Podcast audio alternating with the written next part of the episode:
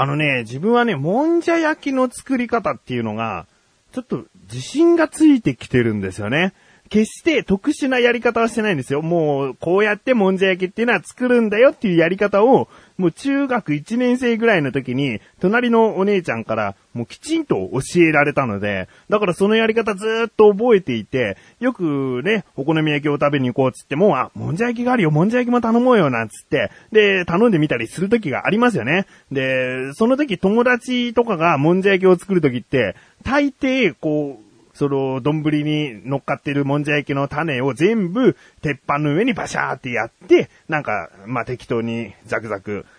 作っているというのを目の当たりにしたときに、あ、知らない人もいるんだなと。まあ、その時はですね、高校生の時だったんで、まあ知らない人もいるんだなぐらいに思ってたんですね。うん。だけど、もんじゃ焼き、ところどころもうテレビでも十分取り上げられてきた食べ物だと思うんですね。うん。で、まあ、それでもですね、お好み焼き屋さんに行ってもんじゃ焼きを頼むと、お好み焼きに関してはお作りしましょうかって別に特に聞かれないんですけども、もんじゃ焼きに関しては、よろしければお作りいたしましょうかとか、あと、あ、そちらの絵の方に作り方書いてありますのでとか、ちょっとこう、作り方が認識されていないでしょ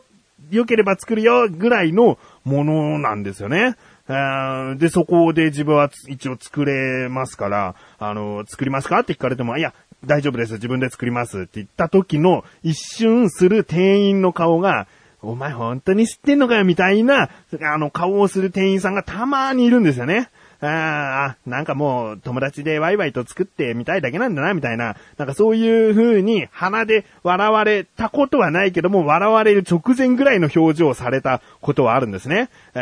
で、もう自分は作り方を知っていて、まあ最初にね、具をこう入れて、具だけをこう切って切って切って細かく切って炒めて、えー、山を作って土手を作ってっていうね。まあ、あの、そっから、まあ汁をね、ちょっとずつ入れて、ちょっとずつちょっとずつ、えー、火を通していくという、まあそういったやり方なんです。うん、知らなかったという方は、まあこういうやり方ですね。このやり方をやって、見事にこう作り上げるとですね、あの今まで疑いの眼差しで見ていたおじさんなんかが寄ってきて、完璧だね、君とかね、言ってくれたりするんですよ。だから、そこで自信を持っちゃってね、あーすいません、ちょっとね、あの、調子に乗るつもりはなかったんですけれども、まあ、調子に乗ってたかどうかもわからないのに、そういう発言も調子に乗ってるような感じがして、もう、すごく、あ、こんな話しなきゃよかったなと。まあ、自分はとにかくもんじゃ焼き作るのが好きだよっていう話にします。ということで、えー、食べるのももちろん好きな自分がお送りします。菊池翔のなかなか向上心。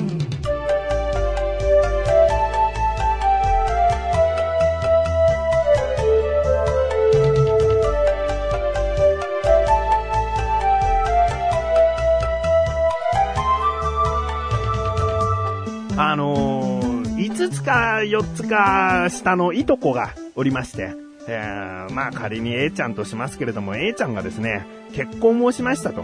そこで結婚祝いを、あのー、お渡ししたんですね。そしたら、あの、うち祝いとして、あの、とあるものをくださって、で、それはね、ちゃんとうち祝いいただいた時、連絡をしなきゃいけないと思って、で、電話をしようと思ったんですね。思ったところで自分のあの、なんだろうな、こんな風に喋っているくせに、電話で何を話す？うち祝いありがとうね。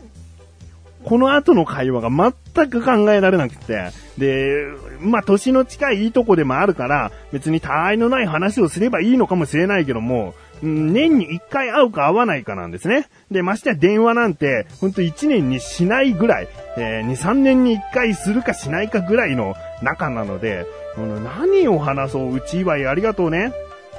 また今度は会ったらよろしくね。じゃあね。っていうのはあまりにもこう、寂しい感じですよね。一方的に言って一方的に切るような感じ。だから、うんち祝いありがとうねの後に何を話そうと。えー、家の中歩き回ること10分。あ、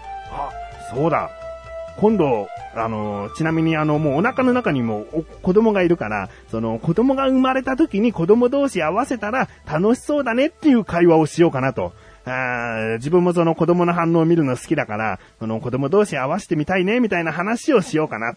それで、まあ、じゃあまた会う時が楽しみだね。じゃあね、またね、って言って切ればいいかな。あ、この会話はいいぞ。もう子供をね、いろいろなことでこう活用していこうと思って、で、その会話のパターンを頭に叩き込んで。だけどまあそれは最悪の手段というか、その電話をした時に意外とこう話が別のことで弾んだらそれはそれでいいわけですから、まあ最終手段として子供を合わせてみたいね、みたいな話にしようと。うん。で、いざ、もうね、10分悩んで、えー、電話をかけました。まあ、案の定と言いますか、もしもし、つって。で、お互いね、こう、話をバーっと喋るタイプじゃないから、もう微妙な間が怖いわけですよ。だから、まあ、最初はもちろん、うち祝い、あの、今日届きました、ありがとうね、つって、あ、いえいえ、こちらこそ、みたいな、ね、その最初らしい会話が始まり、もうすぐにですね、こちらこそ、つった後の、その、ほんの実際は2秒3秒ぐらいだと思うんですけども、その一瞬の間がもう怖くなっちゃって、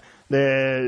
ふと自分の中でうまーく入ってきたのが、その、どうやら引っ越しをしてね、あの結婚して、その二人での新生活が始まって、落ち着いてきたんだってことを母親から聞いていたんです。あ、落ち着いてきたんだな。この話があるから、あーなんか聞いた話によると、新生活なんかだんだんと落ち着いてきたみたいだね。つった時に、もうそういう風に言った後のまた2、3秒の間がね、あのうん、ええー、みたいな返事はしたものの、あ、これすぐ沈黙になるパターンだと思って、で、怖くなっちゃって、だけどここですぐ、その、頭の中に、あ、こういう風に返そうっていういい言葉が浮かんできて、で、ちなみに一人暮らしは今までしてたのっていうね、あ、なんて話が広がりやすい、この質問ができたんだと、その一瞬は自分で自分を褒めて、ね、一人暮らしをしてきた。もし、一人暮らしをしてこなかったのであれば、まあ、改めてなんか、親のありがたみとかわかるよね、とかなんか、そういう話はね、まあ、たわいもないですよ。だけどそういう話にも発展するし、もし一人暮らしを何年かしていたということであれば、まあ、一人では辛かったことが、えー、半分ずつにもなるし、まあ、それなりに不満ももちろん溜まってきちゃうかもしれないね、みたいな話にも膨らませられる。ああ、これはいい質問。一人暮らし、今までしてきたことあるの？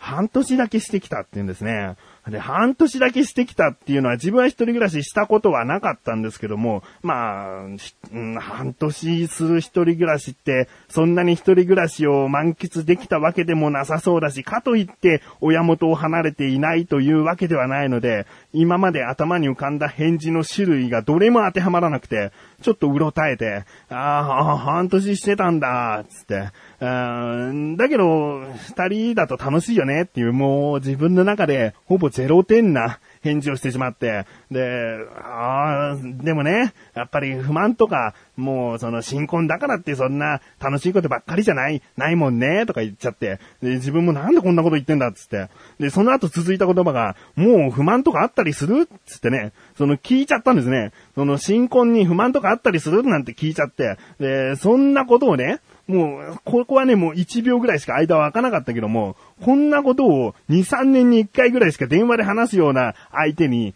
実はね、こういう不満があってなんていう話をするわけがないと。もう1秒ぐらいの間に、まあまあ、不満があったとしてもね、今、なんかそんなことを話す、あれじゃないしね、みたいなことを言ってね、自分はな、本当に、いっぱいいっぱいっていうか、多分ね、あの、いいとこじゃなかったら、気持ち悪いな、この人って思われてたような気がするな。あで、もういっぱいいっぱいな感じで自分が思い浮かんだ言葉が、あ生まれてきた子供同士合わせたら楽しそうだね、とか言って、もう最終手段のね、子供の話をして、で、思いのほか、この話が弾まず、あ、あはい、つって、もう、あ、じゃあ、ね、会う時を楽しみにしてるよ、つって、あじゃあ、また、つって、あ、ありがとうございました、ね、はい、失礼します、なんつってね。電話が終わったんですよね。もう、その後の、また30分ぐらいですね。何を自分は言っていたんだろうと。自己嫌悪に陥りながら皿洗いをして。あー、なんだろうな。いとことね、仲良くなりたいんだよね。仲良くなりたいっていうのは別に友達関係ぐらい仲良くなりたいってことではなくて、普通に他愛もない話をしたいという願望があるんだけども、今までずっとね、こう、特に小さい頃あんまり喋らない、えー、印象をいとこには与えていたと思う。うん。だから、その中で、こんな大人になった時にペチャクチャペチャクチャ喋ってくるようになるのはどうなんだとかね、いろんなことが頭の中をめぐって、結局こんな始末と。あー、ダメだな。何かで練習したい。何かで練習したいよ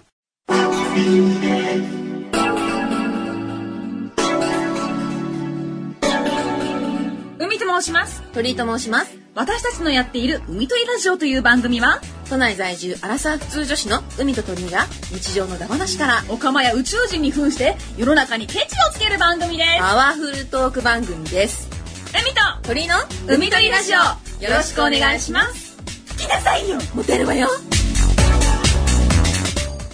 さあ、コーナーに参ります。自力80%。このコーナーは日常にある様々な疑問や質問に対して自分で調べ自分で解決していくコーナーでもあり、リスナーの方からのご相談やお悩み解決していくというコーナーです。今回もメールが届いております。ありがとうございます。なだらかネームライムスカスさん。いつもありがとうございます。本文、翔さん、こんばんは、こんばんは。今回も疑問があってメールしました。ありがとうございます。食べ物冷蔵シリーズ第6弾。ねえ、ライムスカスさんはいろいろと過去に食べ物をなぜ冷蔵しなきゃいけないのか、その種類によって疑問をメールしてくださいました。その第6弾。今回のテーマは練り物です。かまぼこ、さつま揚げ、ちくわなどいろいろ種類のある練り物ですが、練り物はなぜ冷蔵保存しなければいけないのでしょうかまた、常温で放置したものを煮物などで煮込んで使うことは可能なのでしょうか翔さん教えてください。お願いします。ということですね。ああ、もうね、いろいろと肉、魚、野菜、えー豆腐とかあったかないろいろと冷蔵シリーズやってきましたが、今回は練り物。ということで疑問です。かまぼこ、さつま揚げ、ちくわなどの練り物はなぜ冷蔵保存しなきゃいけないの？ですね。調べてきました。ここからが答え。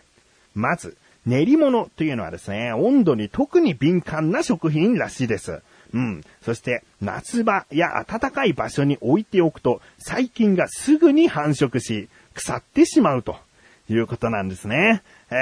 ー、だから、暖かい場所に置かなければ、細菌の繁殖は和らぐよということなんですね。うん、だから、まあね、このことを聞いてね、よく無添加を歌ったりする、こう、食品ありますけれども、意外と、こう、体のことを気遣って、あえて、添加物を入れているんだなということが分かりましたね。うん。そして、もう一つ疑問がありましたね。常温で放置したものを煮物などで煮込んで使っていいのか。ね。これはよく、こう、火通しは大丈夫だよなんていうことをね、いろんな食品で言われております。さて、どうなのか。あのですね、練り物だけに関して言えることではないんですけれども、その、よく火を通せば菌は死滅するというふうに思われがちなんですが、大体、その、菌というものをある程度殺せる熱というのが120度なんですね。えー、120度で約20分間ぐらいは加熱しないと死滅しないよと。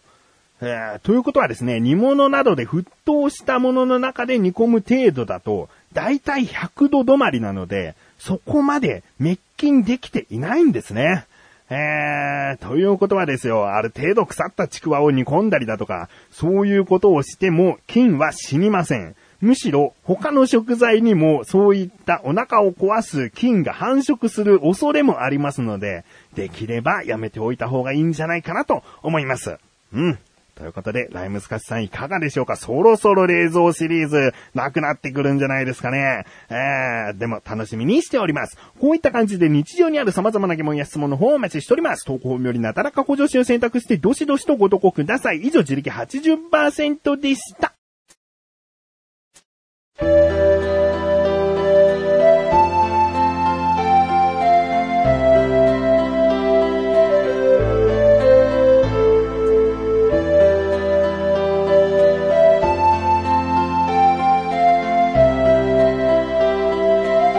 エンディングでー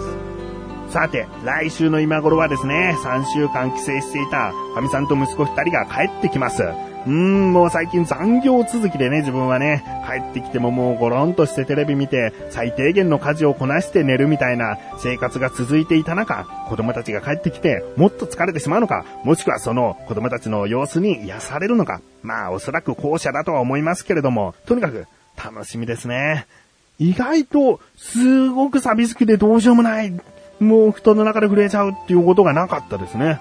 あー、でもね、とにかく会うのを楽しみにしております。ということで、なだらか向上心は毎週水曜日更新です。それではまた次回、お会いいたい菊池勝利さんメガネたまーにでもあるよ。お疲れ様です。